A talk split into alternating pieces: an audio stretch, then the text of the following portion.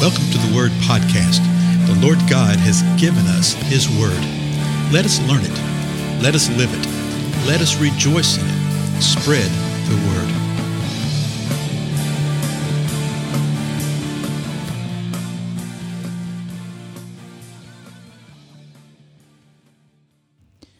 Blessings, everybody. This is Dale. Thank you so much for joining with me today on the Word Podcast.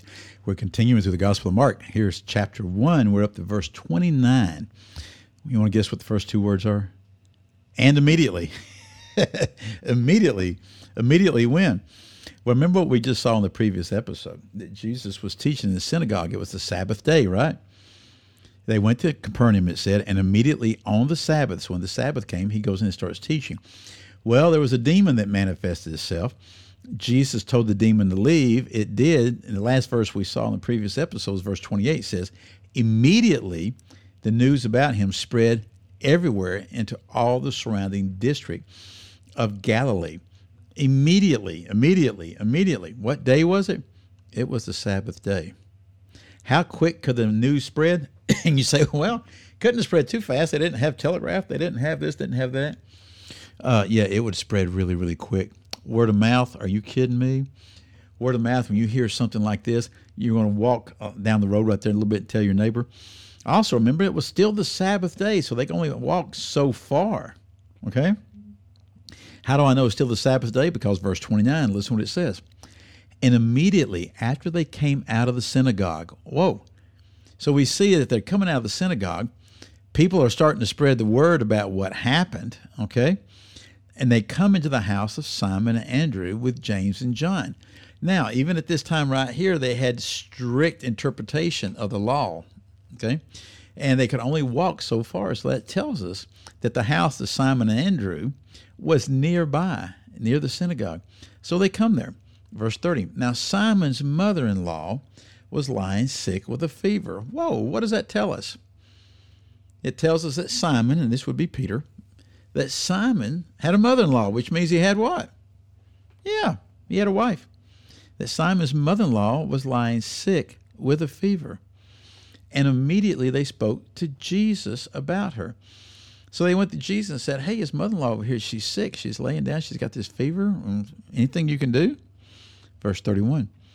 And he came to her and raised her up, taking her by the hand, and the fever left her and she waited on them. Now, I, I, dare say that most of us have had a fever at some time. And you know how it is when the fever breaks, when the fever leaves us, you don't really feel all that pep, peppy to get up and start waiting on people, right? But it's intriguing here because Jesus comes to her, he raises her up. How does he do it? He takes her by the hand and he raise, pulls her up, raises her up, and the fever left her. Now, what is a fever? A fever generally is believed to be a symptom of something else that's happening, right? Your body's reacting to something that's coming against and it's trying to fight it off. There's something that had come against her. When Jesus raised her up, that something left. The something left, the fever left, she waited on them. So watch what happens. When evening came, so what day was it? Yeah, it was the Sabbath day. When evening came, after the sun had set, they, they began bringing to him all who were ill and those who were demon possessed.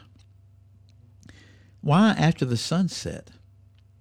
Because when the sun set, a new day began. It was no longer the Sabbath. They could travel farther. They could travel in different ways.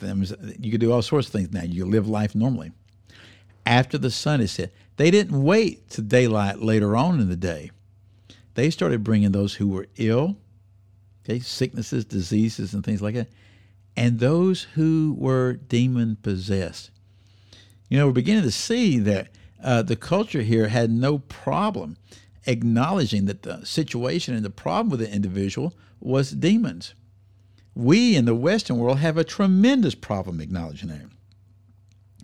We give them all sorts of fancy medical names. We do all sorts of things with it when it's really not a organic problem. It's a spiritual problem. It's a demonic problem. An unclean spirit has come within the organic body of an individual. And people say, "Oh, come on, now. you really believe that?" Oh, I not only believe it, I know it. I know it. Uh, I've got a brother who's a medical doctor, and I remember I've asked him one time about a particular situation. I said, "Okay, are they? Do they have any kind of organic problem?" He went, "Nope, no organic problem whatsoever." So the thing they're dealing with, and it must be a spiritual problem. He said, "Yep." Well, what do you do with that? Well, you you don't come along and do what a lot of people do, which is uh, try to pop a pill to deal with an organic, I mean, a, a spiritual problem. No, you get rid of the unclean spirit. And that's what they were doing. They were bringing these demon possessed to Jesus. Verse 33 says this And the whole city had gathered at the door and, and gone out into all the city so far. And that whole city gathered at the door. And Jesus healed many who were ill with various diseases and cast out many demons. And he was not permitting the demons to speak because they knew who he was. See, the demons knew who he was because they'd seen him before. They'd seen him in all his glory. And he would not allow them to speak. He would not let them testify. He would not let them say anything. He simply told them, as we saw earlier in this passage, to leave, to come out. Many were healed of those who were ill, okay? Those that had what we would call uh, sicknesses, something wrong with them, wretched things, uh, diseases, okay? And he cast these demons out. Again, people come along and say, well, you know, that was Jesus and that was back then. I got news for you. That was Jesus and that and it's for now. And Jesus uses his body to do the same exact thing if we believe. If we believe and simply walk in obedience, the Lord will use us to do the very same thing to set the captive free, to set them free of sickness, set them free of diseases, to set them free of illnesses, to set them free of demon possessions. Notice it was an unclean spirit earlier in the passage. Now they were demon possessed. They're called demons. And they're still around, folks. Well, again, I'm Dale. Thank you so much for your time. I'll see you next episode.